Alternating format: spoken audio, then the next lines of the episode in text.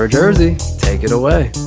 Welcome to League One Fun. Please subscribe, rate, and review us on your favorite podcast app. We're sponsored by Roughneck Scarves and Icarus FC. I'm Ira Jersey. That voice you heard to start us off was Jason. Jason, the last week of the season is behind us. We're headed to the finals. It's it's that time. It was uh the best of times. It was the worst of times for for some people. But I gotta say, easily the most entertaining decision day I've been a part of. Uh, I mean, e- yeah, easily, uh, if not maybe rival with one other. But this is just that was just an incredible day of of of extra time soccer, right? It all happened in stoppage time. Do you think it made a difference that we knew one of the results early? Um, yeah, you know, and you know, spoiler alert here if anyone doesn't know the results, but you know, Richmond lost their match, so that opened the door wide open for North Texas and and uh, uh, and Union Omaha. I mean, the thing is, if if Richmond had won, then yeah, it would have been like, all right, well, Richmond won, uh, they're in the final. The rest of this now is just for pride. But Omaha and North Texas both had to play like Omaha had to play and win it in stoppage time to get in. And by the time that they did that, North Texas was already 70 minutes into their game, right? So there was no excuse for them to have not had the the pedal on the metal or metal pedal to the, the metal to the metal. There we go. Uh, it's been a long time since you drove, probably. It, I, you're right. You're absolutely right. Um, so yeah, it's just uh, I don't think it played that big of a role outside of making it more entertaining because they did lose, and it was like, all right, well now both of these teams have to go, and and you can tell that their coaching, you know, they were probably listening, and as soon as Omaha heard that Richmond didn't win, it was just more fuel for them. Do you think, um, you know, here's an interesting thing so you know we always talk about promotion relegation right? It's obviously a hot button topic among some people within the the soccer community. And and you know obviously it would be a nice to have but I, am personally not convinced that it's it's the uh, it's the be all end all and and would help as much as some people think. But but on a day like decision day some of the matches could be really interesting for the bottom of the barrel too right? Like if there was going to be a relegation fight then obviously one or two of those matches could have mattered. Like the Tormenta North Texas match could have actually mattered much more than, right. it ultimately did. Yeah. Um, I mean, just eventually, right? And now that we see, you know, different MLS teams pulling their teams out, you know, their two teams out, and we see, you know, Academy growing within USL. We see Pro, Academy Pro contracts growing. One day, right? One day we might get to it because I do think that if UL if USL continues what they're doing as far as the the sample size and the requirements, right? Then it's one of those things to where it does allow for teams to move up and down without losing too too much money if your team drops, right? You can you still have to have the 5,000 seat stadium or whatever it is. You still have to have that marketing budget. So it's it's setting it up to where like this is not one of those things where we're reliant on television contracts, we're reliant on jersey contracts and endorsements. Like this is something to where if your team does drop, then it's not the end of the world. I mean, we obviously don't have like a huge salary in this right. league, so so yeah, I do think that you know they they are slowly but surely setting it up for it to be a possibility. And I think if there is going to be a possibility in this country of any league, whether you know any whether it's MLS, whether it's NISA, whether it's you know MPSL, like this is the league that is most likely what happened with. Yep. So let's talk about uh, some news then. So uh, one of the things that happened on Tuesday morning was Daryl Shore, the coach of Forward Madison, um, his contract expired and was not renewed by Forward Madison, so they've started a new coach search. Um, are we surprised about this, Jason, or do we think that you know maybe Forward Madison is just looking for to go a different direction at this point? Yeah, I think it's just a different direction, right? You had you had two seasons, and I, I don't think he did a terrible job. Especially, it, it's tough for me to to agree with any coach, uh, you know, being let go this season in particular. Like it's not really fair, depending, you know, what what's going on with everything and being in in a pandemic. Um, but yeah, I think at times you saw that Ford lacked a, a purpose going forward, right? You have a bunch of talented veterans. You have, you know, you have Bang and you have a couple of young guys who went. You have Giro, who's, you know, a very uh, entertaining player. And so I think because of that, and when you look at the season, you go, okay, what was Ford's offensive tactic this year? And it's hard for you to pinpoint what it actually it was, whereas other teams you can say exactly how they played offensively.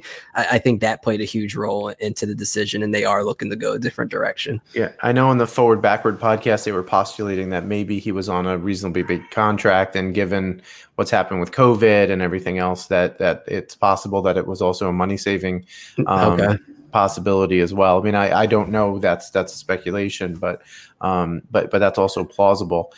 Um, other other things of, of note. So Stephen Beatty, who was a, a, real attacking force last year, spent a lot of this year injured and, and not on the field, but did score a couple of goals when he was uh, when he was healthy and playing for the Chattanooga Red Wolves. Uh, he also did not have his contract renewed. I, I, think that this was pretty unsurprising. Jason, you know, he's older player. You know, certainly had a lot to offer. Um, I think he he would be an interesting guy if if uh, you know I don't know his personality that well. I've only talked to him one time for a brief period, but you know, he would be an interesting person maybe to come back as a coach somewhere. Um, you know, I think he's that kind of player where maybe he can be an assistant for someone and, and work his way up the coaching ranks. Yeah, absolutely. And I, I thought that's what they were doing with Zayit this year. And I haven't really talked internally within the Chattanooga office to see how that was going, but it might be kind of the same path, right? And they might be able to bring these guys back and really help out, especially when they do start emphasizing on the academies, you know, the system and, and more of their younger players coming up. Sure. So, uh, so you have some information about what the final atmosphere might be like down in the upstate of South Carolina in Greenville. So, yeah. what is the status of uh, ticket sales there? Yeah, so sold out. It's going to be rocking on Friday night. Uh, they've been at a smaller capacity this year with the safety protocols, and they are allowed to bring half capacity now. So there will be 2,000 people uh, there. Uh, I don't know how comfortable I would feel, but uh, I'm sure all the fans there, though, will bring a exciting atmosphere. And i'm sure especially as the last game of the season as long as people are doing their best to abide by safety protocols that's really it'll be really nice for the players to have that many people making that noise rocking and it really feeling like a championship game in a season where i'm sure most of their games didn't even feel like professional games from an atmosphere standpoint. Yeah i'm sure um, and we know now that Orlando City B will not be in the um, in the league next year. But uh, you have maybe a I don't know if it's a spicy scoop or just a oh, yeah. scoop, but something to do with Orlando City B, and you you, you refuse to tell me, so it's, I want to hear it. It's a couple. So first and foremost, I want to I want to ask you, what are you hearing about the MLS Reserve League as far as a start date? So the way that I understand it, they weren't going to be starting that league probably until 2022. Um, the U19 MLS Next Academy season will have a full season in 2021. Okay, is uh, what I understand. So from what I'm hearing is that uh, Orlando City B does not know where they are playing next year. Uh, and, and be, especially if the reserve season does not start until 2022. And so, uh, from what I hear, they have uh, once that news was released believe that orlando has now released everybody from their contracts. So as of right now ocb does not have a team uh, of signed players. And um, it's it's not again I, i've talked about it numerous times. It's not cool for them to kind of had hold hostage, you know, to Blante and Amer, who were getting looks from other USL championship sides just for it to end like this. So I do hope that those players do get picked up. You know, I do hope that when you look at players like, you know, Avisa, Avisa had the most saves in the league this year. And granted, he has the most practice playing with, with Orlando's back line. But, you know, these are players who are talented and should be playing in this league. So hopefully that they they get picked up by other people. Yeah, I hope so too. So, shall we get on with some recaps here, Jason? Yes, let's do it. So, and we're going to stay with the OCB theme here just for a minute because they played on uh, first on Saturday uh, and they scored one goal against the Greenville Triumph, who dropped the four spot on them. This was OCB's last game as a franchise. It was, in my opinion, for the 20 ish minutes that I watched of this match, Jason, it was men versus boys, um, like it has been through most of the year. Um, it, you know, you know, like Fort Lauderdale has a, a similar average age of players to um, uh, to OCB. I mean, OCB is a little bit uh, yeah. Younger, I was gonna say that, that, that might not be that might not be too fair. I think Fort well, Lauderdale. yeah, but but remember, Fort Lauderdale started 15 and 16 year olds in the last couple of weeks. I mean, when you look at, I, I calculated the average age of the starting 11s for the last couple of weeks between the two teams, and it was only a couple of months different. Oh wow! Um, so okay. you know that I think the the the distribution is different right where right. where you know basically ocb has like 17 18 19 year olds whereas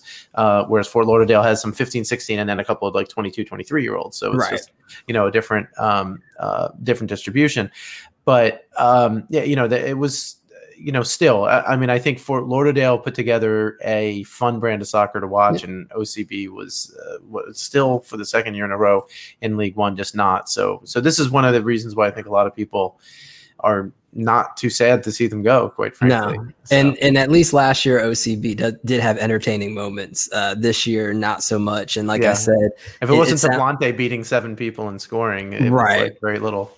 And and then when you look at what's going on internally with you know the players and coach relationships or players and team it just yeah it, it, was a mess and so it's really unfortunate because they could have such a great team i mean they're in a soccer hotbed i mean orlando is a great place to be it makes perfect sense in so many ways. I, I, I wish they had managed the team better, quite frankly. I mean, yeah, I, I just it, it doesn't no communication, so it's hard for us to know what was going on, right? Like we were told that Gooch was a technical director, and and I never heard anything about that afterwards, and so I just yeah, I, again, theoretically, it should have been a really good uh, experience for these Orlando kids, and instead, I, I just feel bad for them. Yeah, me too. Um, so a couple of goals from Alex Morel, Lachlan McLean scores a goal, and then for OCB, uh, Alex. Um, I'm not going to pronounce even try to pronounce his last name. They, listen, they've had this six foot twelve player yeah. this whole year, and they finally want to give him minutes. Yeah, so so they gave him minutes at the end, and actually, it was a really nice run from just guy. Uh, um, what, what is it, NG?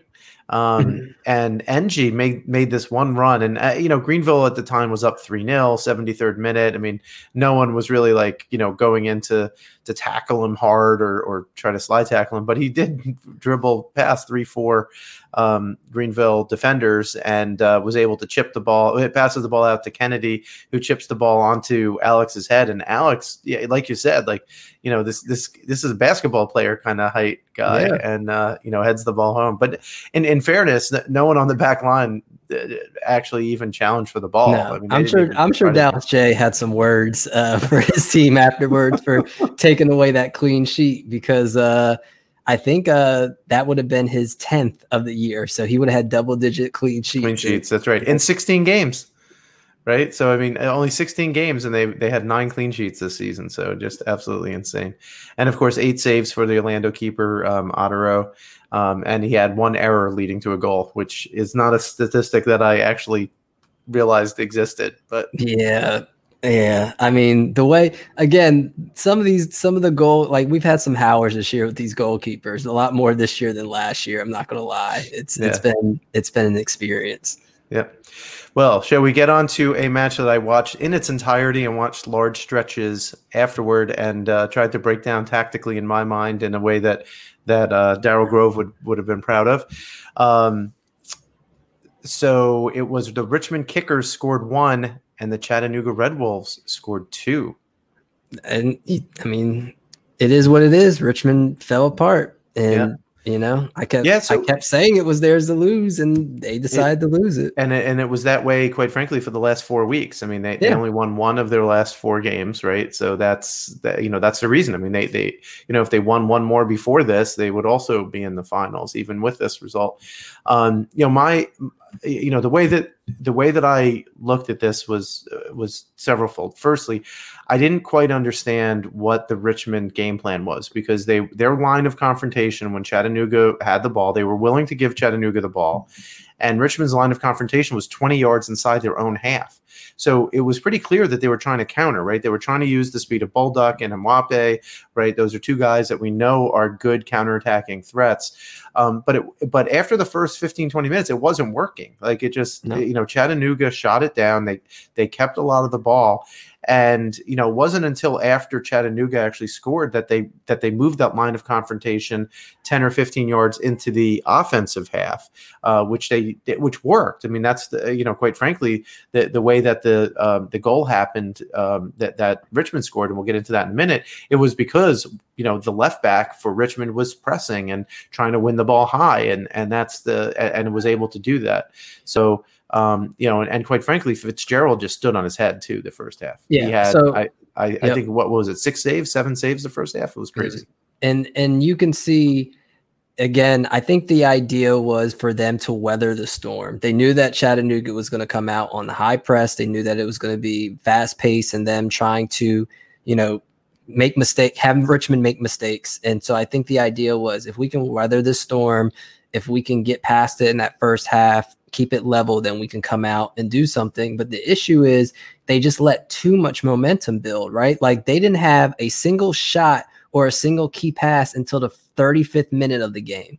You can't go the first 35 minutes of the game without even a shot or a, a, a, chance created and then think that that's not going to fall over into the next half. You have to be able to get this going, get that momentum going to where, yeah, like you said, that line should have moved up gradually more and more. If you want to weather that storm in the first 20 minutes, cool. But then that that has to happen. And then so it, it, just didn't. And then I don't know if it was an injury, but I was confused by the Mwape sub at halftime. Yeah, I, I yeah, I didn't get that either. There were three subs at halftime. If, if you didn't watch this match, and and th- I mean they were attacking substitutions effectively, but Mwape came out, and I didn't understand that. I mean, it would be one thing if he was tired in the 60th minute, but coming out at halftime seemed a little bit early at at that moment, especially since it was still at that point a, a tie game.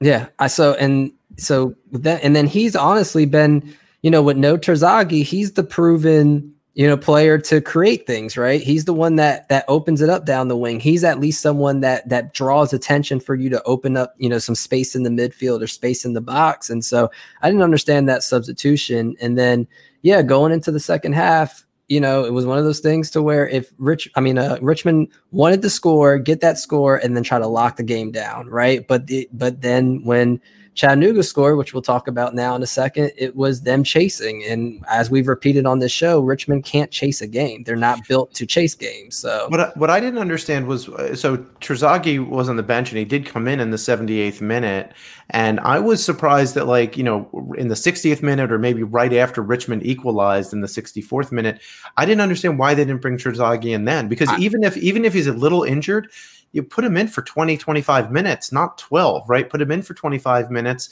and because if let's face it it's your last game if you don't get another goal. So well i think point in, so, uh, what's the point in not doing that? I don't hate it because okay so here's here's here's the thing. Yeah he definitely is hurt I, yeah, and you're right. When they scored in the 64th minute to tie it up, that's when I would have liked to seen him come in, right? That's when it's just like, okay, now we need to go for the win. I don't hate that he didn't come in in the 60th minute and they're hoping to grab one before they can bring him in. And maybe they had a cap like, hey, if we don't score by the 70th minute, he'll come in. But the when they scored in the 64th minute, he should have immediately came in for me. I think that's when it was like, okay, we scored, We've got the momentum on our side. Let's get him in. Let's get let's get this going. We have yeah, 25 minutes left.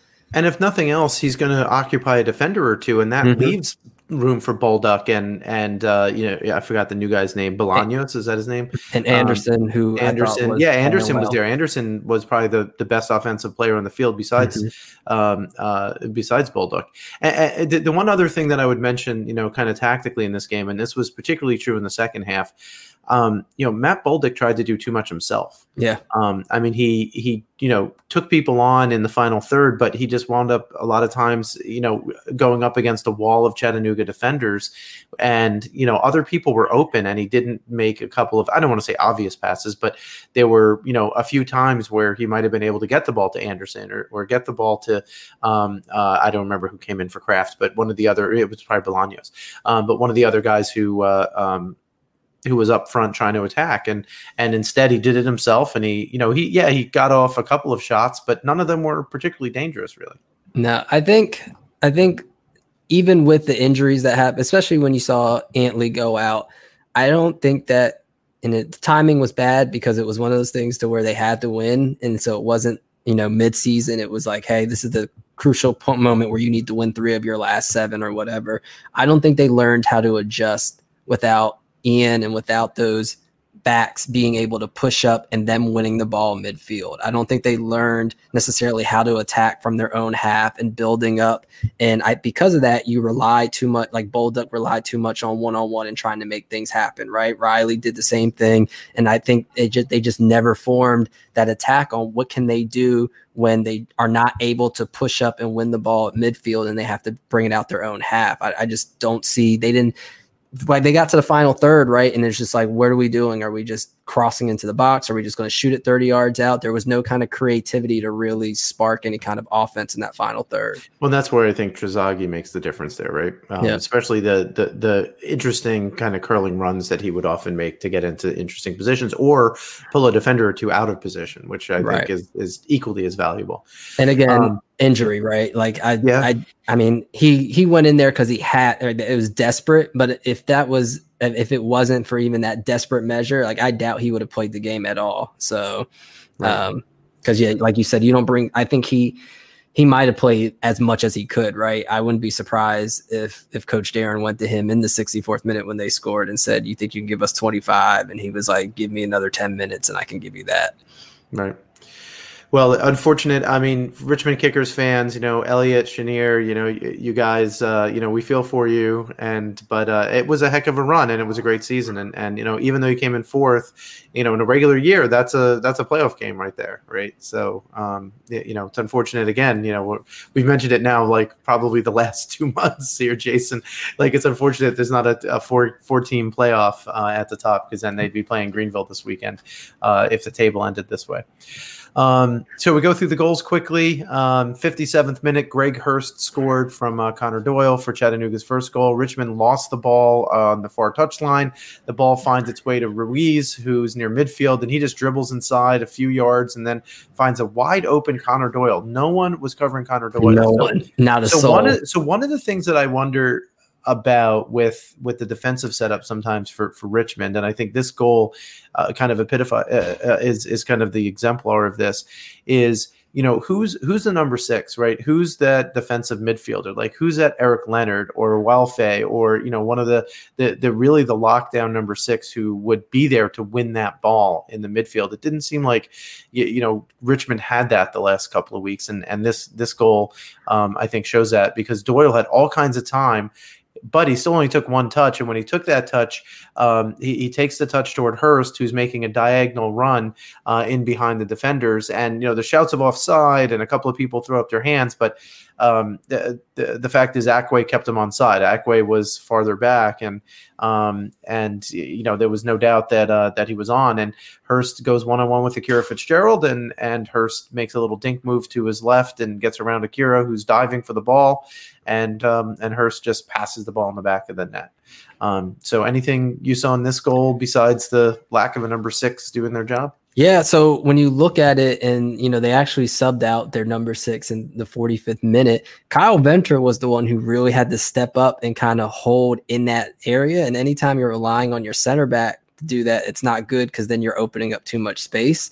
I think that injury with Ivan was huge in him not being able to play, and now Akwe, who would have been perfect to kind of put in that role and kind of roam around to be someone that could offensively step up to help and defensively, you know, come in the middle, support the the back line or also go wide if he needed to, forcing him to be in one position. I think that hurt them. Uh, but yeah, so Venter, if you actually look like even in his average position, he was the one that had to step up and cover that ground as a six more than actually staying on his back line. And so with that, yeah, if there is a turnover, then it, you're leaving that whole backside open. And, and Doyle just sat there, you know, ate a, ate, ate a snack, uh, called his grandma, checked in on her. It was just he had all he had all the time in the world, and so and and Hurst, who I know has, has just took the the most deepest exhale possible, finally finishing that goal because he had about four one on ones, five one on ones in the past two three weeks that he could not just get past a keeper. So he said, you know what? I'm just going to go around the keeper this yeah, time. I'm a, not even going to try. Even a 16 year old keeper. Yeah. last week, right? Um, but Richmond then did start to press, and in the 64th minute, they uh, they they did equalize.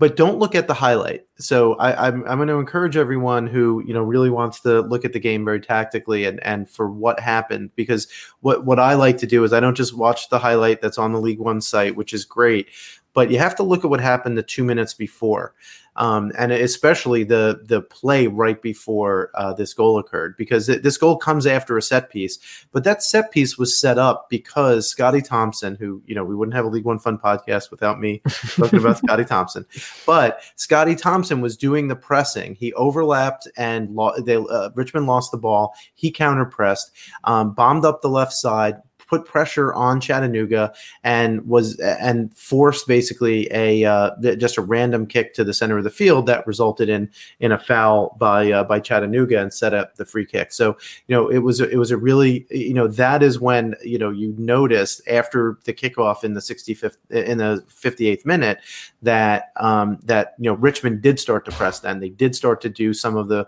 really interesting work uh, pressing that they had done earlier in the season and kind of got away from in, in yeah. recent days. I just wonder why they didn't come out the second half doing that. I, right? I don't and, know.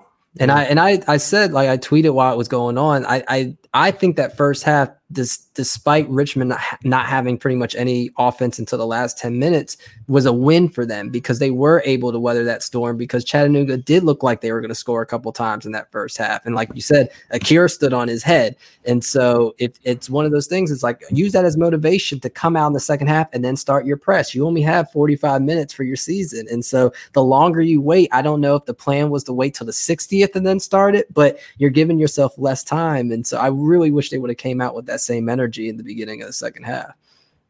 And I also, uh, you know, we we you mentioned Akira again. We've mentioned him a bunch of times. I think if they win this game, Akira has to be your, oh, yeah. you know, it has to be up there for your, your goalkeeper of the year.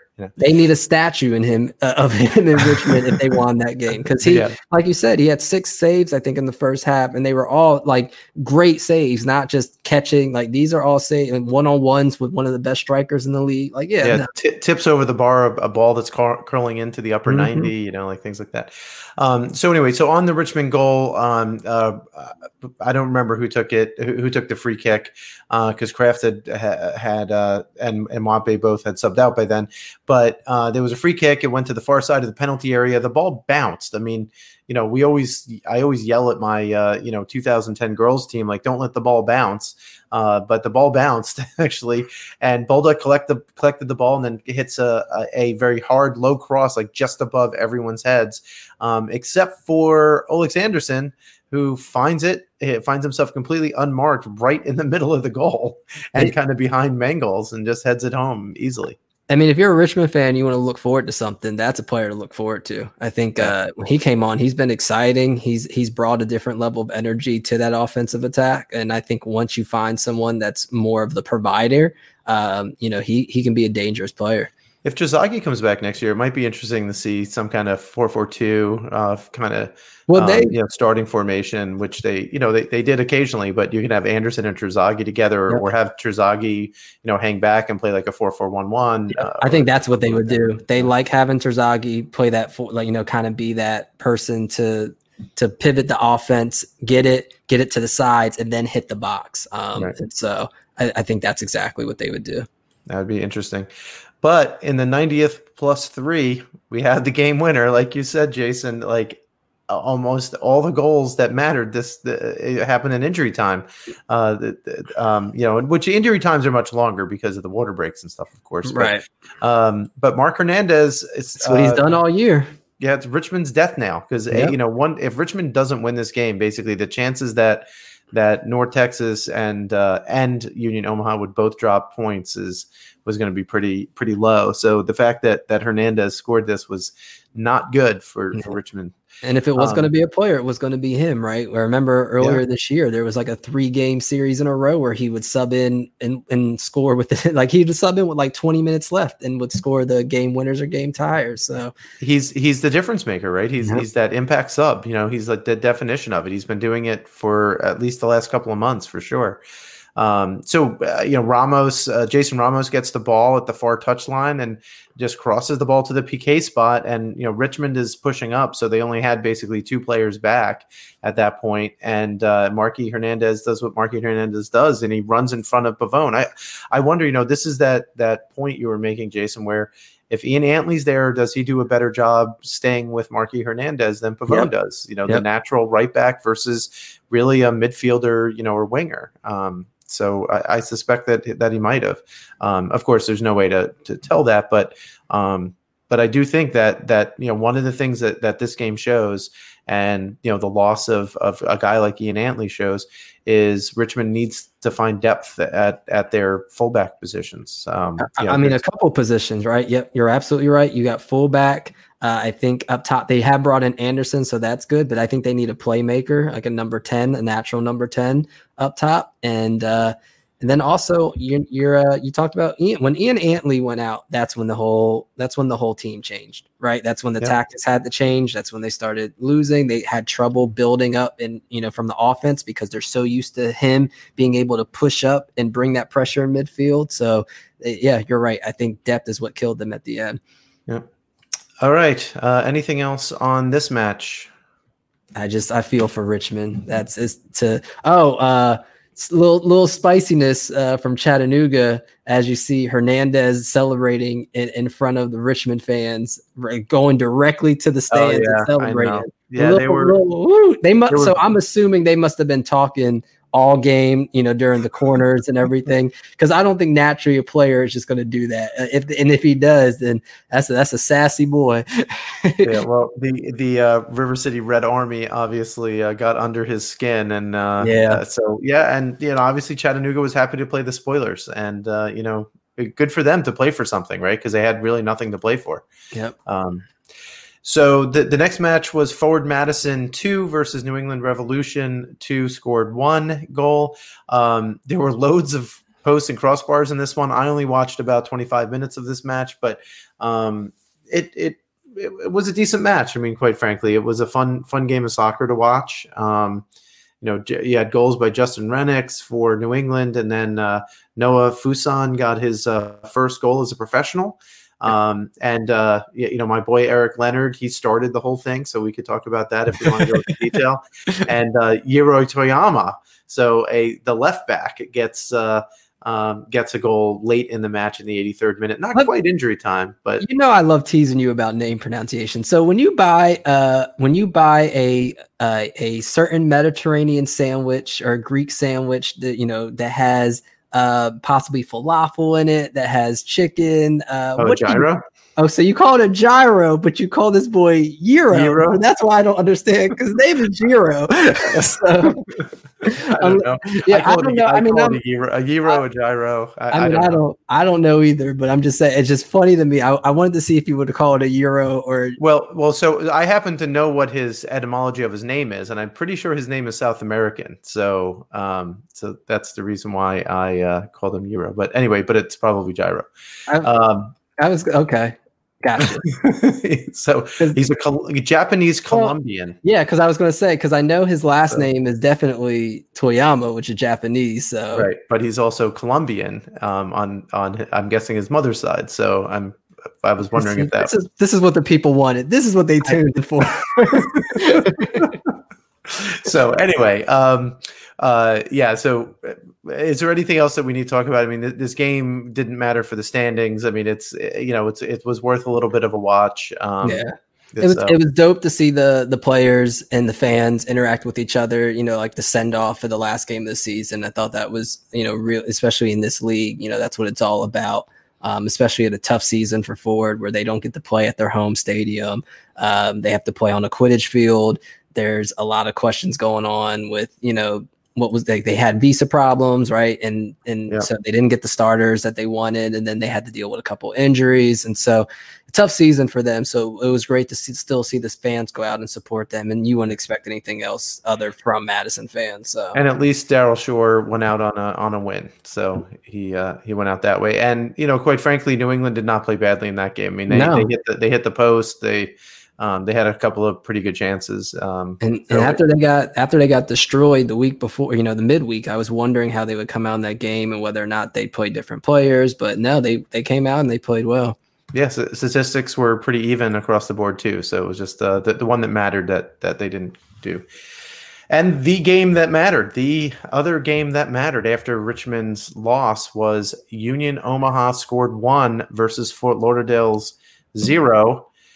Um, there was, you know, the best chance of the whole game before the goal happened was very early on, where um, Evan Conway hit the post on a header.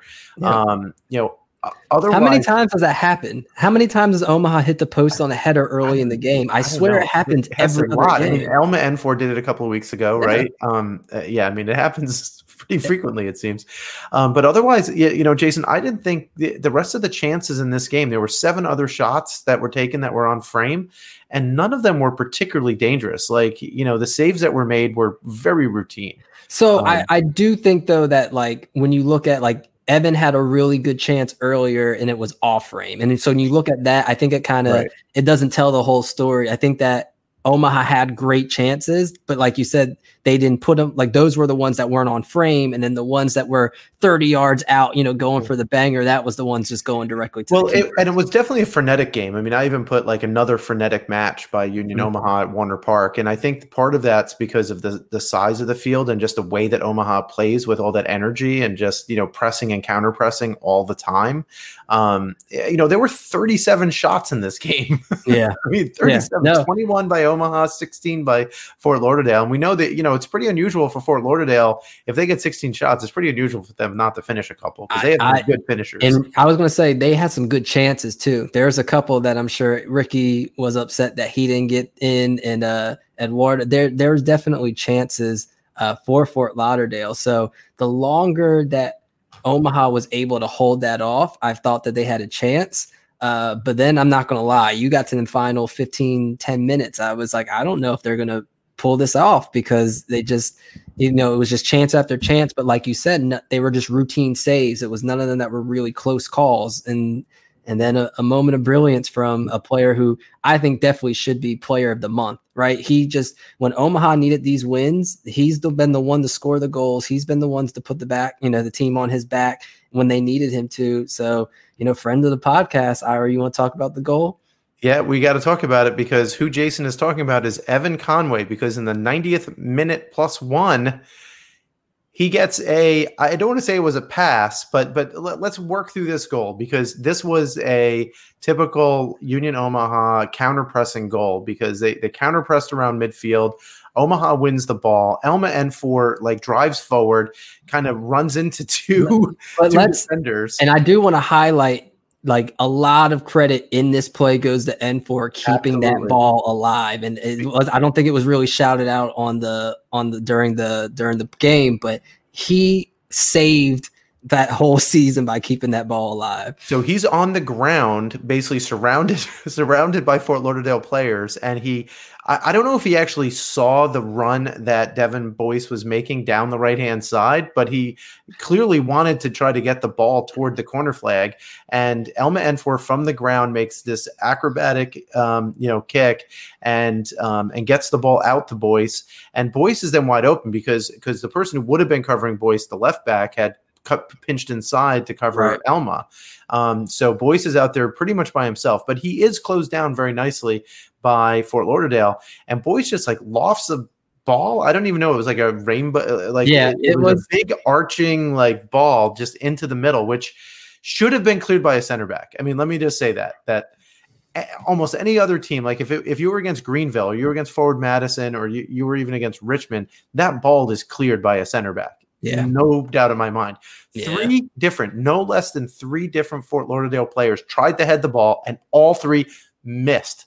Not so, like grazed their head or anything. Literally missed time jumps and missed the ball. I, I've never been a field player, so I just have to I just have to assume it's just during frantic moments, you just kind of it, it becomes more of I, I you're losing your inability to remember your your tactics and your form and in your and you just are trying your best to prevent a goal and you're not thinking properly because you can look at then the way they were trying to clear it. Nobody was actually trying to look at the projection of the ball. Nobody was trying to to guard anybody. It was just literally like frantically everyone ball watching and trying like jumping like salmon going upstream, and no one no one came close to clearing well, it. Well, I do wonder if the arc of the ball put it into the lights at the baseball stadium um, that Werner Park is. So that is possible. I'm not okay. going to completely discount okay. that because that has happened to me on more than one occasion personally. Just you know, playing at okay. um, at the fields shifting, where I play, shifting the blame. I like it. I, am listening. but nonetheless, someone should have you know gotten it, but they didn't, oh, yeah. and and the ball bounced twice and wound up right at uh um you know Evan Conway hit it on the half volley yeah. and far post and it was just it was a great finish and uh that that so interesting Evan Conway he scored the first goal in Union Omaha history and now he scored the goal that puts him into the finals. Yeah, he like I said, and he the past month has been out of his mind. I think he's had like four goals and two assists. Like he's he's been playing like we talked about Ethan Vanacore Decker being such a key player to them, you know, for the season. But I think the last month or two, you know, Evan's been the one to where one thing about Omaha is, you know, they were drawing all year, right? It was literally just getting points when they can. But then they got to a position where if they were going to make this championship, they had to win games and they depended on Evan. And like I talked about, everyone in that moment had this frantic, kind of just, you know, ridiculous, trying to get the clear the ball, no form except for Evan, who took a great like he he did exactly what he needed to do on that half volley right? It was one of those things to where he didn't rush the shot. He didn't try to bring it down. He knew exactly what he needed to do and he finished it. Yeah, and uh, you know, I'll, I'll, shout out my uh, uh, my interview with Ethan Vanacore Decker from earlier this week. So look back in your podcast feed to uh, listen to that. But you know, one of the things that we talked about w- with him was you know the the effort that they do in order to press, right? So you know, they play basically a four four two um, with you know Evans, one of those two guys up front. In this case, it was him and and Elma N'For, and you know those guys do a lot of work because they also get back and they counter press and press and it's not um, it's not easy to, to play in those positions and i agree with you i mean evan conway has been you know definitely a bright spot but in fairness you know it is a team game. I mean, the fact is, if Elma N'For doesn't, you know, Absolutely. Yeah. doesn't do what he did, and if whoever I don't remember who won the ball, but whoever won the ball and got the ball up forward to Elma, you know, whoever didn't do that, that whole play doesn't happen. Now, I, interestingly, it wouldn't have mattered because at the end of the day, they still would have gone to the finals because of the um, just they would have had one more point than uh, North Texas, as it turns out. But um, but nonetheless, you know, great way to end the season. And you know, Evan Conway, like you said, has been doing it all season. He did it the first game of the season, and he did it the last. So my my thing, yeah, and and I think it is. It's just the composure. Well, it wasn't the first. Actually, it wasn't the first game of the season, was it? It was like the third game. No, yeah, it was yeah. their first goal because uh, their first two games were nil nil draws. But the composure, I think that's you know I mean like with knowing that was that last shot, most likely one of your last chances of the game. The season is on the line, and like I said, having the composure to hit it in form with technique uh, while everyone else is literally just running rapid into the box, just do like flopping around. I, I that that that boy's cold. You got to yeah. give him credit. That boy's cold. De- definitely. So, um, you know, Fort Lauderdale had a lot of the ball in this game. They had over sixty percent possession, um, mm-hmm. and which uh, which you wouldn't expect. I mean, you wouldn't expect anything else from Omaha. No, right? that's def- that's definitely true. But and they, but at the same time, they also had which you do you wouldn't expect. They had twenty seven clearances. Yeah. So you know what that's telling you, or or what tells me, and obviously you know I watched the game, so I saw this. Omaha had the ball in the final third of Fort Lauderdale plenty of times. Um, you know, they were able to do those, you know, two, three passes and get the ball forward uh, quite, quite frequently. Um, you know, Nuhu didn't have a terrible game either. I mean, he only faced a couple of shots, but um, and none of them was particularly hard. But um, this, we'll we'll talk about it in the in the preview of the championship. Nuhu scares me at times. Um, I think he's one of those that he'll come up with a brilliant save, and then at other times you'll notice like so at towards the end of the game, there's a ball that he could have just saw out and Omaha would have, you know, been able to bleed the clock and run it. And instead he he touches it for some reason and gives Fort Lauderdale a corner. And it's one of those things like, what are you doing? Right. And it's just like he has these moments of brilliant saves, and then he'll go and he punches Ronaldo Damus in the back of the head. And so you just you don't know what you're gonna get with this boy. So we'll talk about it more when we preview the the final. All right. And uh, so since we have one more match to do and we're already at 43 minutes into our, our show tonight, uh, let's do our last match of the season. This was down in uh, Arlington, Texas. North Texas Soccer Club scored two against South Georgia Tormenta, who scored one. Um, so let, let me say this just to start us off, Jason. Um, I think that the stadium in Arlington has, uh, which is Globe Life Park, has much better football lines than either uh, where yeah. Madison played or uh, or Foxborough for New yeah. England. Don't don't yeah, it's not even close. it's not even close. The although New England's brings entertainment because it's like playing on a gym. Uh, so it's like if you're used to playing indoor soccer and you like playing it in a bigger space outdoor, then that's your field to go to because that's exactly what it looks like playing in New England. Fair enough. Um, so uh, you know this this game was kind of your typical North Texas game. They had a lot of the ball, 66% possession, 450 passes, 29 crosses, 22 shots yeah. for North Texas. 22 they, 9 they did not, target. They did not hold back. Uh, they you could tell that they wanted to win this game and they did not hold back and um, you know they they're they're naturals. You have your Arturo. He went and he played a great game. Thomas Roberts went out there played a great game um, yeah, and they were just attacking. But props to uh props to Tormenta for being able to withhold it, right? They were one of the things to where defensively they look sound. And then, you know, we talk about another player of the month candidate, uh Nil uh Vinyals with the free kick, took that opportunity, put him up going into the half. And for a minute, I was like, well, wait a second, Tormenta might be playing spoiler because for North Texas to be attacking this much and not being able to get through, and then Tormenta being able to to get a goal up, then it just makes it that much of a higher hill to climb. Yeah, the Vinyals free kick in the 45th plus three was uh, it was exactly 24 yards away. We we know that thanks to the American football lines. Uh, beautiful shot. I, am I'm impressed that Aviles even got a finger on it because he did. It just wasn't quite enough to um, to, to steer it out for a corner. Um, so you know, g- great great kick. Let, let me let me say this before we get into the other goals.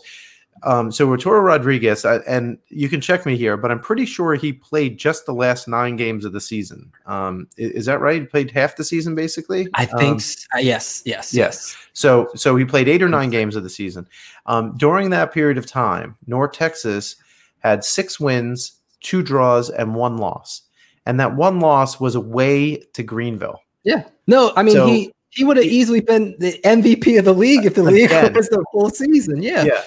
I mean, it's it's like you know, if Arturo Rodriguez isn't on this team the way that it's set up right now, or someone who's very a very similar caliber, can North Texas compete in this league? And I'm not sure that they can. Um, I mean, it's amazing how important he is. Even though a lot of times you watch him and he plays well, but you're like, okay, you know, Roberts plays well, or or Ronaldo Damus plays well. Like you can point to other people playing well too, but you know, Arturo just he does something to this team that is unique and interesting that that I can't quite put my finger on, other than just playing well, which one other th- people have done.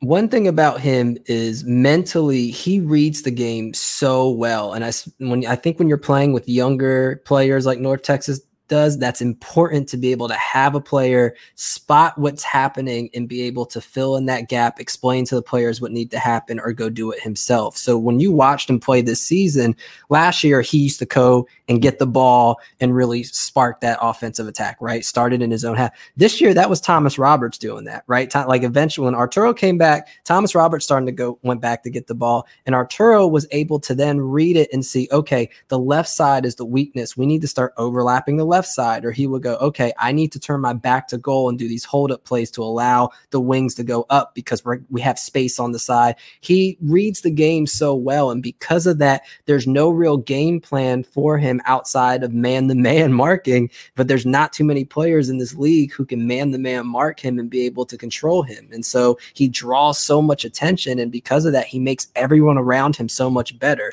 Watching him was like watching Jason Kidd play in basketball. He just makes his team better because because he's able to read the game so well. And yeah, when when if this season went any longer, I've no no no doubt it would have been a repeat of last year's finals because North Texas has been the best team in the in the last half of the season. Yep, for sure. Um, you know, like I said, they were went uh, nine or what six, two, and one in in the last uh, nine games. Um, uh, so shall we go through the goals quickly? I mean, I'll, I'll say yeah. statistics wise, you know, the one interesting statistic that jumps out by me, other than the fact that North Texas completely outshot Tormenta, was they had 10 corners to South Georgia Tormenta's zero. Um, yeah. So that was the one super once, once Tormenta put up that goal, it was like, all right, let's try to lock it down. Let's yeah, and, that, and that and doesn't work against North Texas because they're just gonna they're just gonna pass around you a billion times. It almost did though, because because well, we'll talk about the first goal and then we'll, we'll talk about the second goal because yeah. that second goal is ridiculous. In, in, in, which is fair, yeah. I mean, this could have easily been a draw because but Nicky Hernandez makes a great run in the 47th minute. Um, he gets into traffic and and his close control, Ooh. ball control was was amazing. Um, no one from Torment is able to tap it away from him, and he gets this little pass off to uh, Edwin Munjoma and. Um, and and Munjoma just one times it back to him, and yeah, you know Hernandez Hernandez finishes right under uh, you know underneath uh, Hara, and uh, that was a very 2019 type passing move for uh, for North Texas. Like you know, you know, yeah, that that's the kind of thing. Last year we would have been like, yep. oh look, it's you know Ronaldo Damus makes a run and he passes the ball to da- David Rodriguez and David passes it back and you know Damus scores. You know, like it's the same kind of thing, and it's what makes North Texas so dangerous all the time. And I, I will say, I know we talked about you know uh, would North Texas be able to hang in the league? There was a lot of players who who started playing later in the season who started looking good and you question okay if they were playing at the beginning because north texas has played more players than any other team in this league right? Like the people who were starting for north texas this year are not really starting anymore right? Like and so when you look at players like burgess when you look at players like hernandez like these are these are players who have shown abilities where you're like oh okay wait a second these kids are balling. And so i do wonder with a longer season you know in those kids being able to play and solidify their spots, I think North Texas will be fine. I just don't think that they're going to be championship caliber without having Arturo there. Yeah. Uh, or someone like him for sure. Right. Yeah. So um, 90th plus six.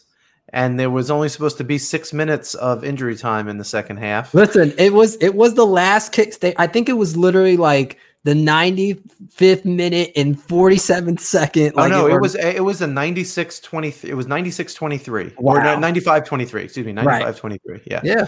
Um, so so Aviles collected the ball and he just puts the ball down instead of you know trying to punt it right. So he puts the ball down, drives the ball downfield about 70 something yards, and um, uh, 20 yards into the uh, um, into the Tormenta half. Burgess heads the ball on into the path of um, who was was already running, and uh, you know, yeah. obviously Burgess meant to do that or something like that, but it just turned out to be so perfect that um, uh, Munjoma is able just to settle the ball and slots it home for the winner past uh, past Hara.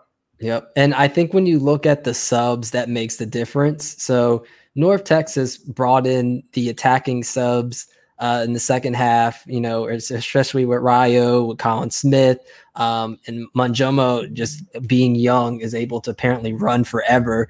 Um, and so, meanwhile, Tormenta, they brought in like Jamga and they brought us Lucas Coutinho. And so their center backs were exhausted. and so nobody is trying to track a run at the last second of the game from a 70 yard boot downfield. And you know, North Texas made them pay for it. Yeah. Um, anything else about this one, Jason?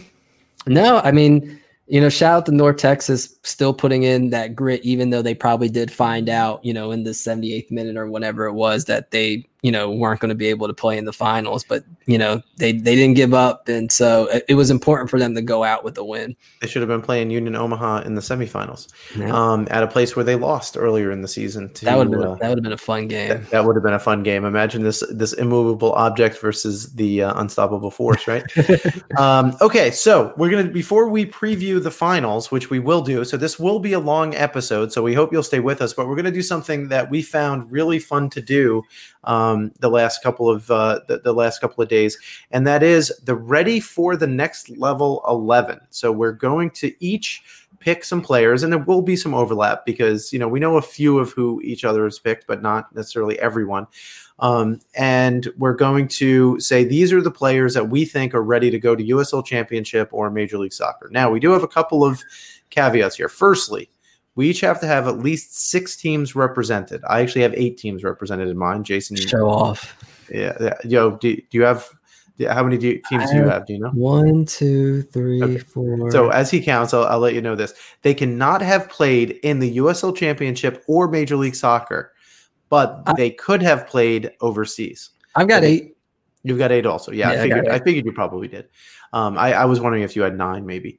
Um, anyway, so th- this would be a fun team. Like at least my team. I think if you had them and and they were kind of like a uh, a, a, mini all star team, and they, they could play against like you know the Fulham U twenty three team or something like that. Yeah, like that would be fun. And just to let people know, it's hard because a lot of players who you were you like. For instance, like we, you know, Brandon Fricky is obviously someone who's just like, yeah, he's ready. He should be playing the next. And then you see that he played one damn game for the Charlotte Independence, so it makes them ineligible for us to choose them. So you're you'd be surprised if you go and look at these players past how many of them played in USL Championship for like three games and then just never got the chance to consistently play. Uh, so yeah, that's why they weren't uh, included in. Yeah, in exactly. So guys like Arturo Rodriguez and Breck Evans, like those guys are ineligible because they they played in a couple of USL Championship games. Um, so um, I'm playing in a four-three-three, by the way, in case you, um, in, in case that matters to you, uh, oh, Jason. I'm playing in some weird Christmas tree lineup thing that doesn't make sense. It, a, a, reversal Christmas tree. I don't know what this you've, is. You've uh, you've inverted the re- reinverted the pyramid. This is me choosing the best players, and then just we'll we'll we'll do it live. We'll, right. we'll figure that, it out. That, that's fine. Okay, so so I, am gonna I'm gonna give you the positions that I have then, and I'll I'll start off uh, with our with goalkeeper. Um, so oh, we can just go back and forth. Like yeah, you'll do your goalkeeper, I'll do mine. And yeah, exactly. We'll we'll go back and forth. Yeah. Uh, so I uh, I picked Joe Rice from New England Revolution two. Uh, 24 years old. That's baby a baby in goalkeeper years. Um, so he, he's he played only nine games, but he had 45 saves in those nine games, three clean sheets. I think if he stays healthy, he might be he might be a decent guy for someone to pick up as a you know a spot starter, maybe a uh, uh, you know a championship team, and you know to, to play either in a rotation with someone else. And yeah, you know in a couple of years, if he uh, you know again if he stays healthy and he continues to improve the way that I think he he has the last uh, the, the last season, um, I think he's someone who can move up. Yep, and that was who I had. Um, I think you're you're exactly right. The one thing that I think uh, that is important that he's slowly improving on and that you can look forward to in the future is his distribution. I think in the beginning he wasn't the greatest of passing keepers, um, but when you went when um, New England started getting it together and they went on their run, a lot of it also was his ability to start off that attack, um, and so his distribution got better throughout the season. And yep, he was my keeper too. I agree with you. All right, so your turn. How about a center back? Yeah, so uh, I think we both have one. So I'm going to say the the one that I don't think we both have. I'm going with Niall Logue from FC Ooh. Tucson. Uh, I think that quietly Niall has been an incredible player this year, and he's the only Tucson player I believe to play every single minute of every game. He's in top ten in almost every defensive category when he talks about clearances, and and he's just he's a he's a rock of a player and he's also somebody who has great passing from the back and has sparked a couple of attacks and has had I think um how many key passes did he have? He, he's had a, a good amount of key passes and you know this is somebody that I think is is built and ready for uh, the next level. Um, and so, you know, even gets on there. He had four shots on target. Was was kind of uh, I don't like comparing players, but you know, reminiscence of the Kyle Venter role uh, that they had last year. And so I, I, think that he's somebody who I have no issue with plugging in into a USL championship side. So Nilo, great, uh, great shout there. Um, so I'm gonna I'm gonna start with my center back. So you know, very quietly, Jason. I think most people don't realize this, but we all know that Greenville is the lockdown defense, and they had the least goals scored against them. They had nine clean sheets, right? So you know, it had to be. But very quietly, forward Madison had the second best defense in the league. Yep So I actually my back line is going to have two people from the forward Madison back oh, okay. line. And um, but my center back uh, that, that I'm going to choose is going to be Josiah Trimmingham, who's a Trin- Trinidadian uh, international. Um, he played in 13 games, won 59 duels, 38 aerial duels won, um, had 71 clearances in those 13 games. Um, and you know, uh, you know, only you know, again, they Madison, even though they they didn't finish well on the table, they only conceded 14 goals in 16 matches, so less than a goal per game, and uh, they're the only team besides Greenville to have done that this season. So, um, so uh, you know, anything what was Trimmingham on on your list yep, as well. That was that was my other center back, and I will say I 100% agree with you. He uh, he honestly, if you know, putting together my team of the year is somebody that I'm considering. I think when he played, he was lights out. Um, more also important with him was his controlling in the midfield. So for someone at that size to be able to get up and go into the midfield and help with the attack, and more importantly, be able to stay with these players one on one from a midfield position, right? And you know, chasing them back during the long balls with their through ball. You know, he he excelled this year in that. So I think he's he's ready. And he got an assist just this week. Uh, actually, that uh, yep. that that Jairo Toyama goal was actually his assist, although he didn't really do that much for it. It was a simple square pass, but nonetheless, he was there to uh, to do it. Right. Um, so so why don't I give my other center back then? Um, I'm gonna give my other center back uh, is Josh Phelps. Uh, played 13 games, 52 clearances, 21 interceptions as a center back. That's pretty impressive. Mm-hmm. Um, South Georgia Tormenta, you know, didn't have a great season, but I think Josh over the last two seasons impressed. I mean, he had played for Tormenta when they were in USL, what's now USL League Two, um, and uh, you know, just you know the fact that he won 59 duels in those 13 games i think it just shows how much of a lockdown defender he can be. And uh, um, and you know so he would be my other center back if i had to choose and, and, let's not forget attacker of the year right? They plugged him up top the last couple games of the season and he was scoring and, and having assists right? So apparently he's he's uh, versatile enough to where he can play both sides of the field. So yeah, uh, and then yeah. and last year he had a stellar he had a stellar season too, right? So it's one of those things to where if he's able to do it two years in a row, then you know he's ready for the next level. There you go. All right, you want to give me your left back? Yes. So this one's probably going to surprise you.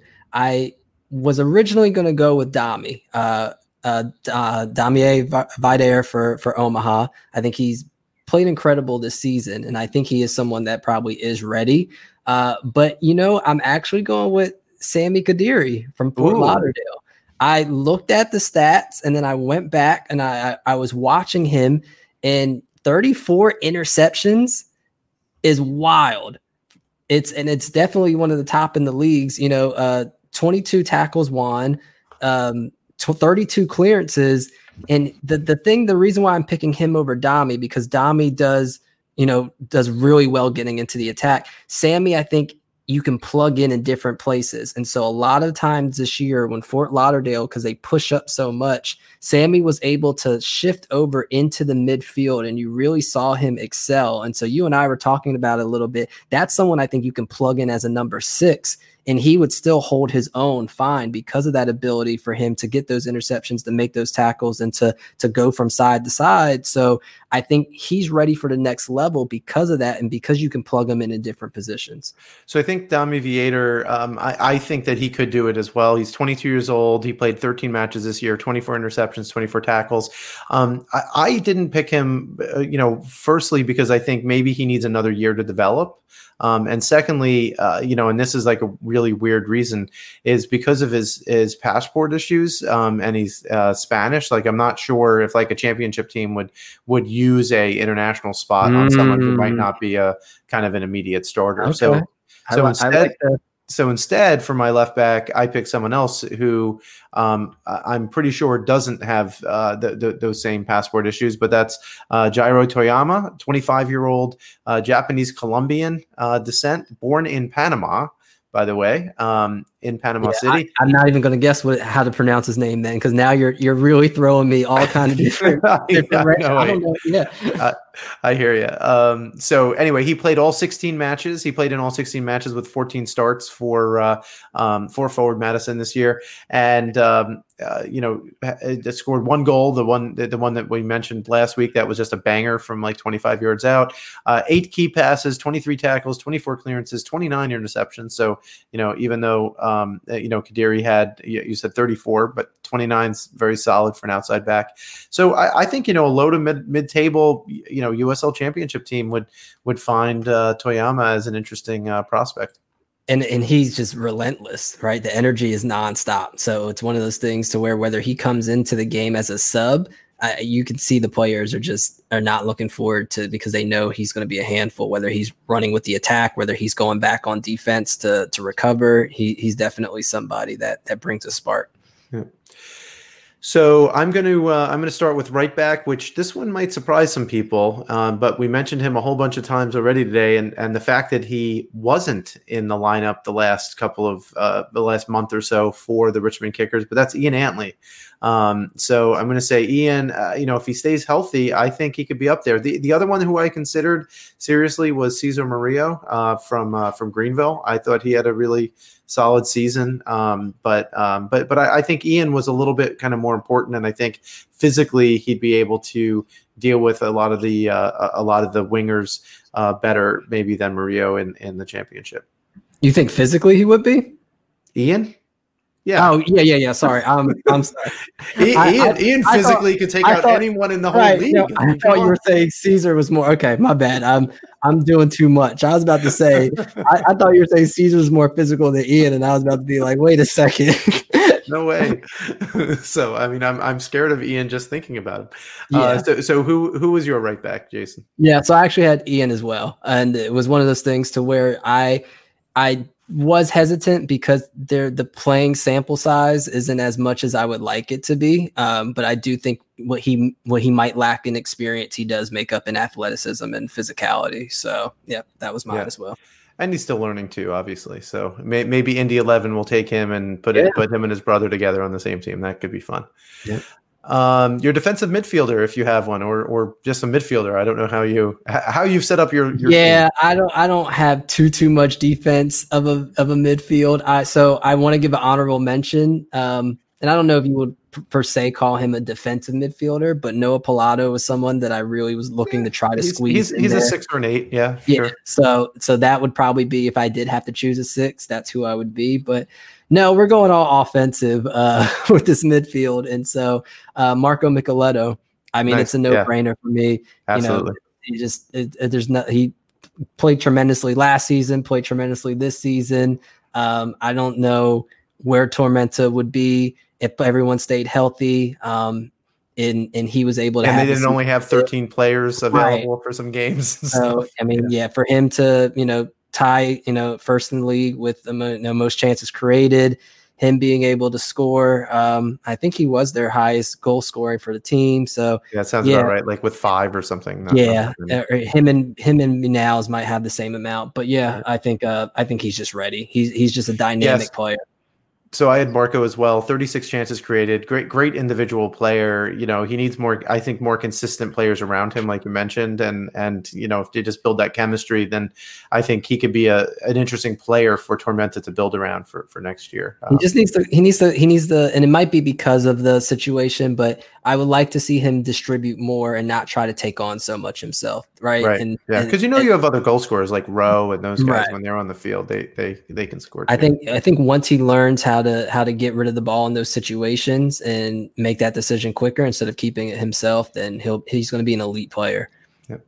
Um, Okay, so I'm going to go with my defensive midfielder. Then my uh, I'm going to pick Eric Leonard. Of course, he has never played in MLS or USL Championship. Um, I think he could slot in very easily in like a double pivot uh, to be one of the number sixes. I know sometimes he plays center back. I don't like him there personally. I think he's much better as a number six, distributing, you know, kind of midfield destroyer. Uh, he played all 16 games this year for Forward Madison, 26 interceptions, 17 tackles, 40 completed passes per 90 minutes. I mean, that's, that's crazy. Pretty, pretty decent. Yeah. Um, 78% passing accuracy total, which, you know, 80% is good for like an attacking midfielder. For a D mid, uh, you know, 78% is very solid. 542 completed passes in those 16 games. So, yeah, you know, I, I mean, it's not a surprise that, that you know, I, am a big fan of his. And, and you look at, I mean, he actually got the key pass and, you know, the MLS assist actually on, uh, um, on one of the goals that just this weekend for Forward Madison in their win in the final day. Yep. I purposely didn't choose him because I knew you would, and so that's why I said we'll just go all offensive with my midfield. Yeah. And I, am guessing both for both of our second ones, we have mm-hmm. the same mm-hmm. person as well. Yeah, I mean, there's there's no reason why we shouldn't. You say he's a friend of the show, so why don't yeah. you just say his name? Yeah, Charlie Dennis, second year in a row leading the league in chances created. Um, he's just he's just ready, right? Like physically, he's versatile. You can put him anywhere. Uh, he I think he's better up at the ten.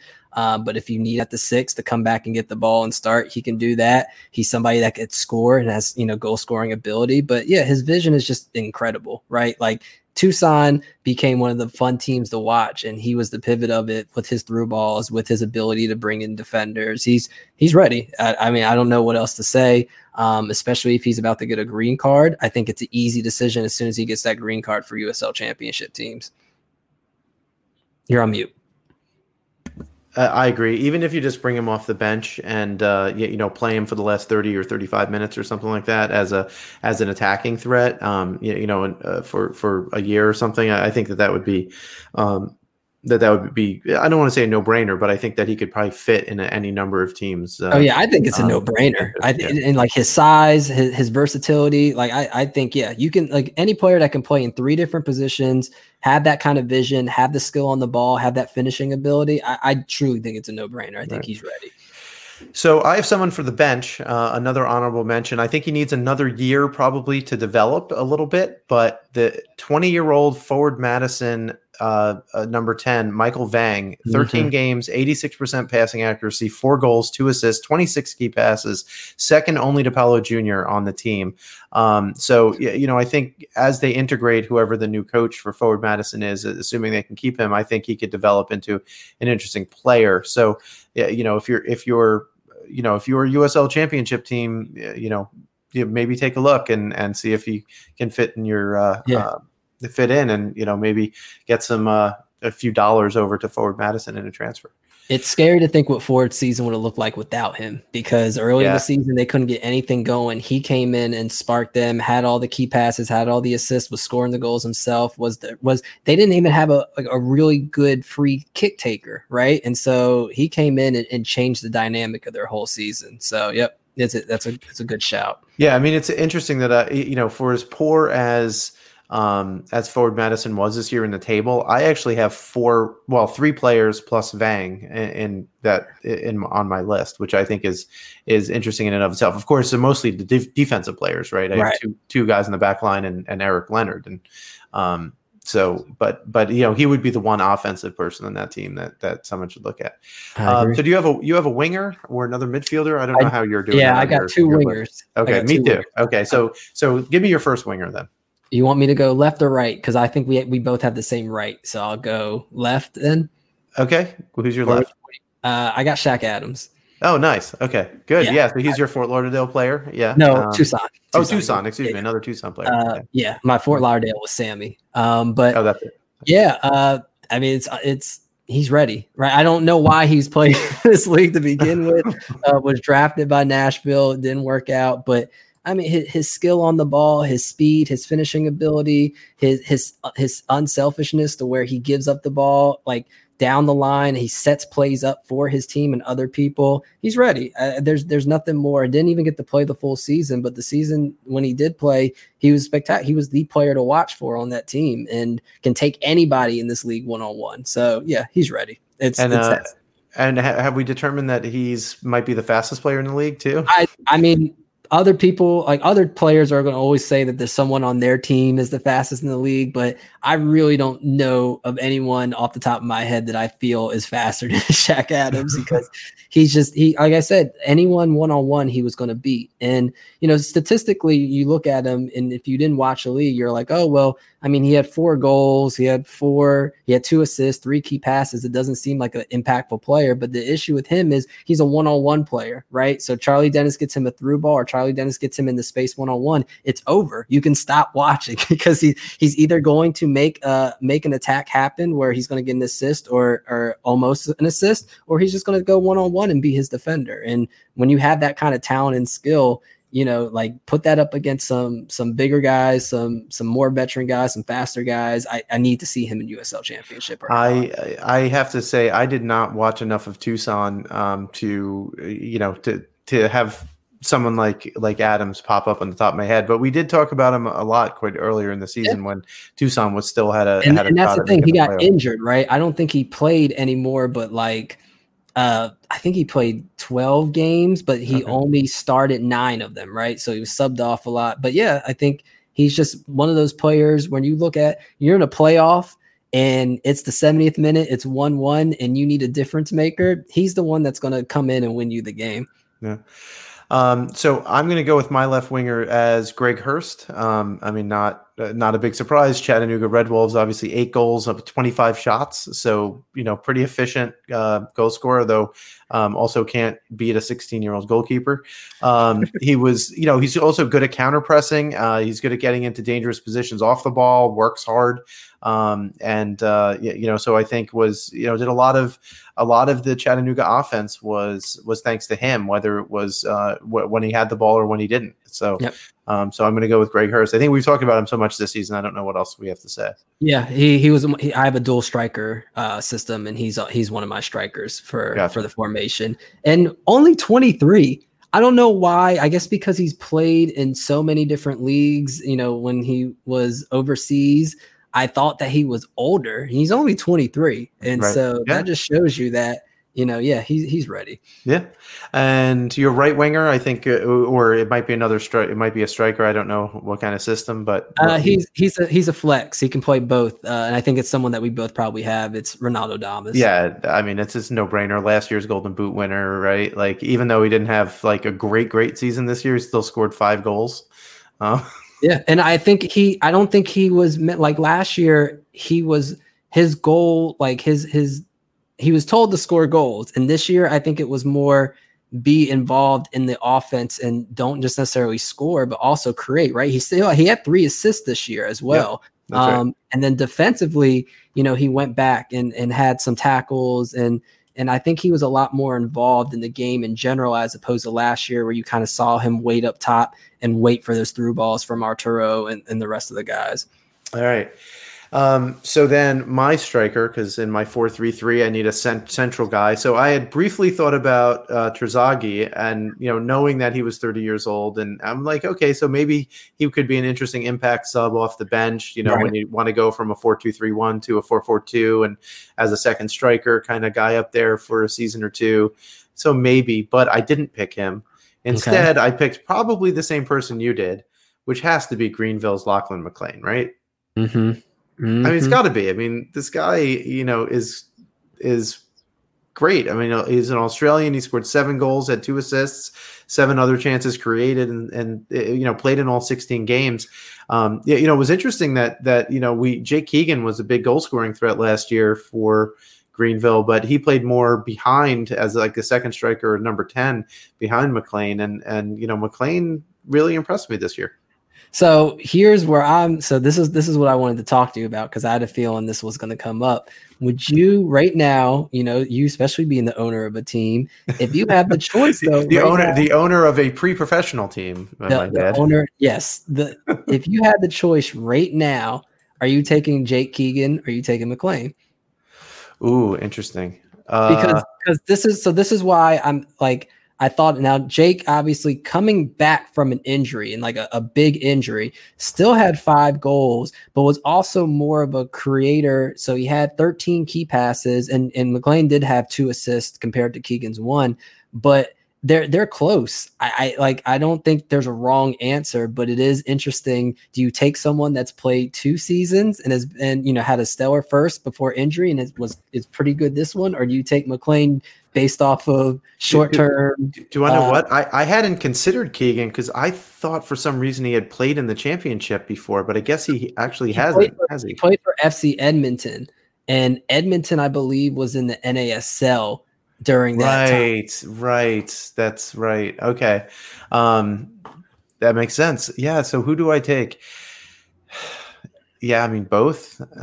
I don't think there's a wrong answer. I just think yeah. that i personally would go with, and I thought you were going to take Keegan, which is why I went with McLean, but I would go with Keegan just because he's done it for two years as opposed yeah. to McLean. Like you never know. Like a player comes in, you you've heard of the sophomore slump to where sure. you know teams kind of figure them out. That you can get more physical on them. They foul them more so that you don't get going. Uh, so that Keegan was able to come and do it twice. I I think I just go with that just based off of the logic. Well, you consider consider that you know between the two of them, they scored uh, you know they scored uh, twelve goals and had uh, you know between them like eight assists or something like that, right? So they were involved you know back and forth quite a lot. Um, yeah, I mean, I look, either you couldn't go wrong either way, and and the fact is, so maybe we have we have a 13th or 12th player on our list, and that that player is uh, either Jake Keegan or Lachlan McLean, whoever you had first.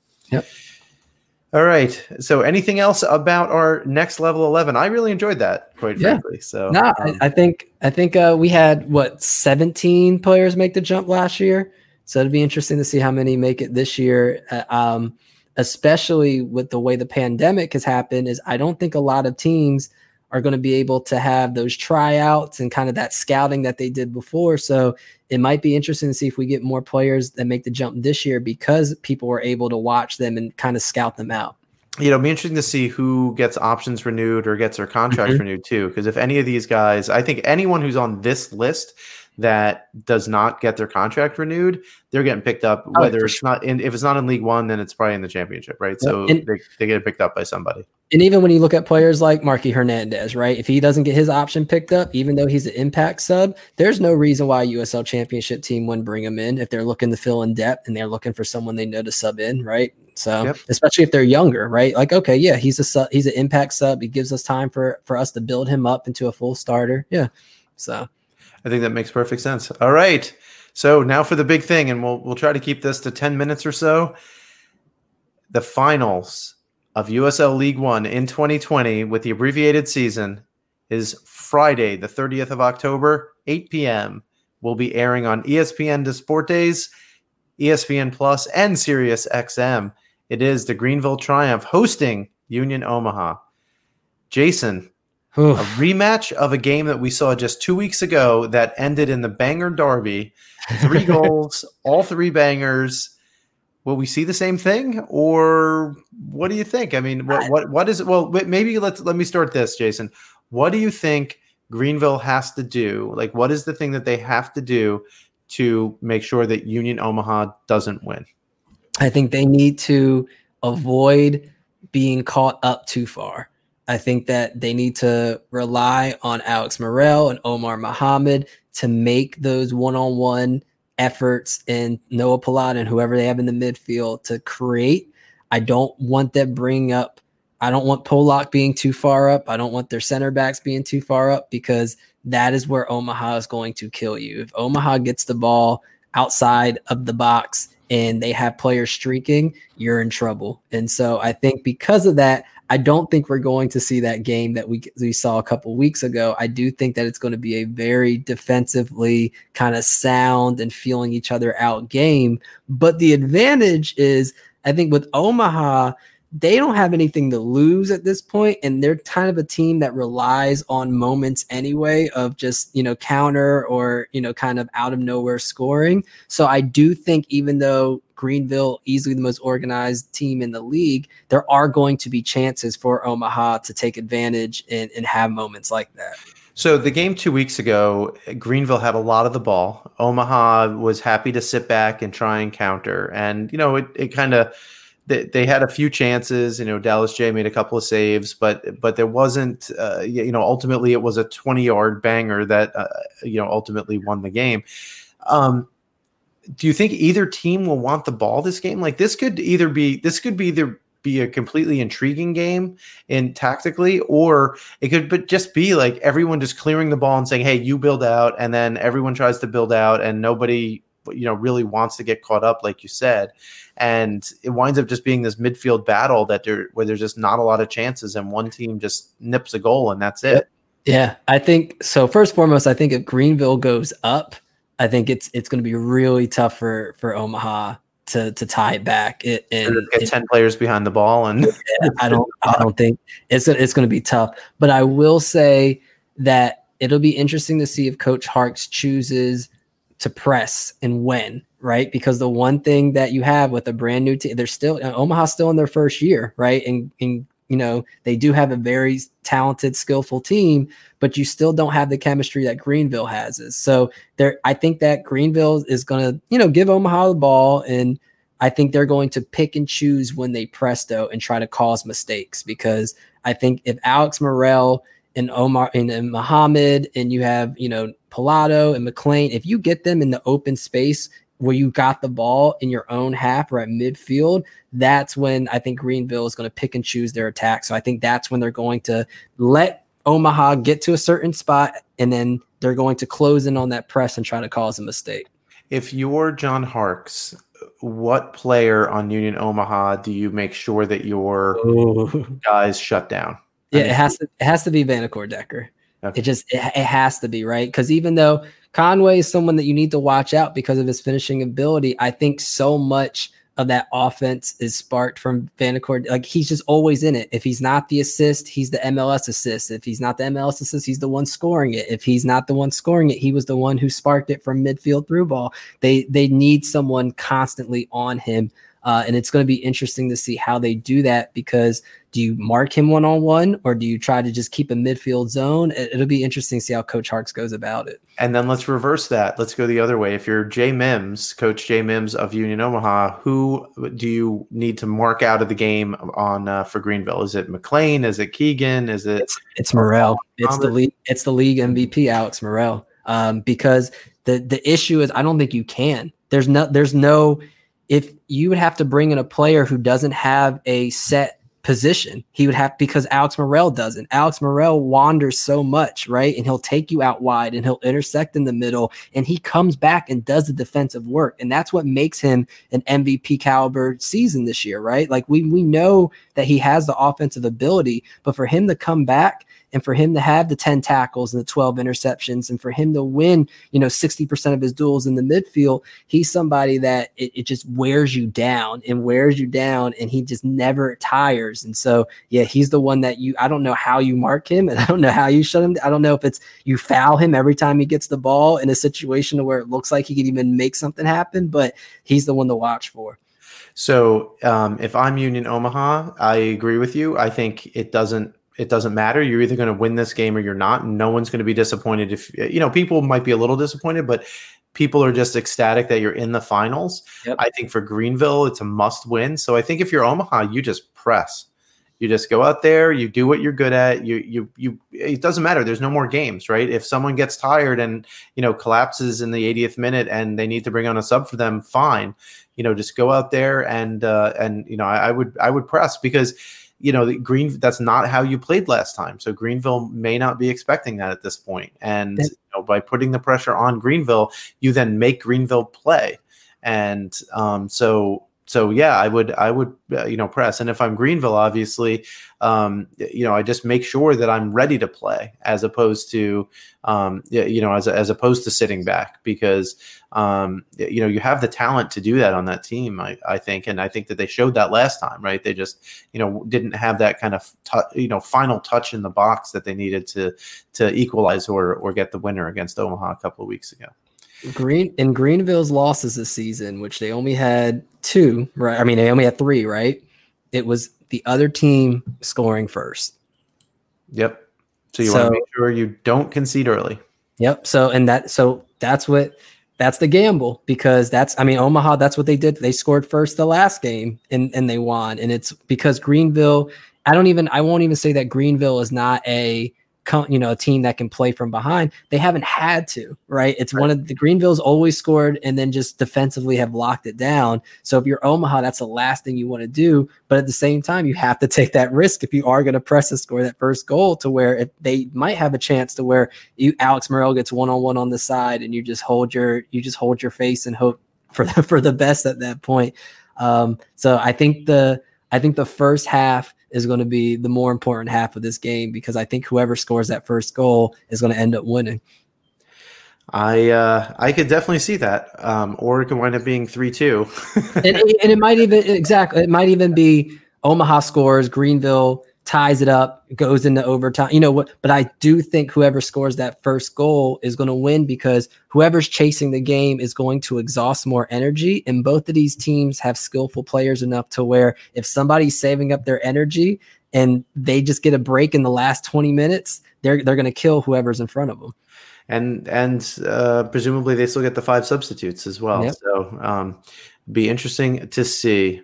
So, so that's a that's a good question though, because I do. Who do you think? I think Greenville probably has the better depth than than Omaha. I would agree with that. Um, I th- I think that they, they have better options where if it does go into extra time, they'll be able to probably make a tactical substitution or two to be able to be yeah. a little bit more dangerous. Yeah, if I'm Omaha, I'm not I'm not trying to play for overtime. Like you said, I, I, you go yeah, out, go for it. Yeah, I mean the worst that happens is you lose, right? And you know, and it's a tough uh, plane ride home. But at the end of the day, you made it to the finals. I mean, you you did you did what you know people yeah. didn't think a couple of weeks ago was going to be possible, and you did it because the longer you the play like if you want to if you're trying to play too timid and the longer you wait the more you're playing in the greenville. Because greenville is going to say okay you want to play late? We're more defensively sound. We're we know what we need to do and when we need to attack. So if you want to let us keep going we'll do that. And then like we mentioned with the depth they can bring in subs and have some difference makers come on. So yeah i think omaha needs to come out guns blazing and they need to try to go for a goal early.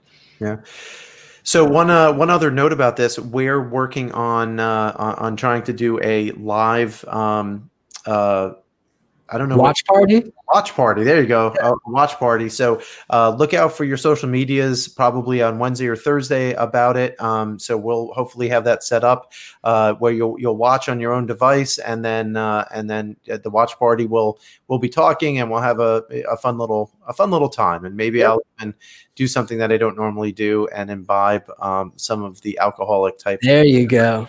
Yeah, everyone tweet in which what alcoholic drink they want Ira uh they want Ira to have. Um, and I'll let you know if it's in my if it's in my liquor cabinet for me to drink. So, and then also we uh we're gonna have some surprise guests. Uh, so we're, we're gonna have some pregame guests, some halftime guests, possibly some postgame guests.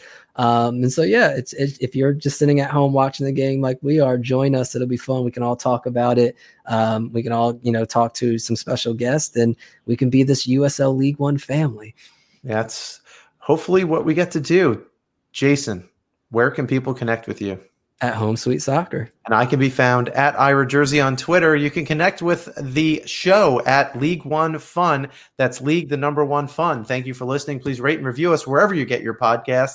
And thanks for our sponsor to our sponsors, Roughneck Scarves, the official scarf supplier of United Soccer Leagues, Major League Soccer, and US Soccer. Get custom scarves for your group or team at roughneckscarves.com. And Icarus FC for all your custom kit needs for your youth, adult, or club teams. Go to icarusfc.com. Jason, until next week, which will be the last one, hashtag support local soccer.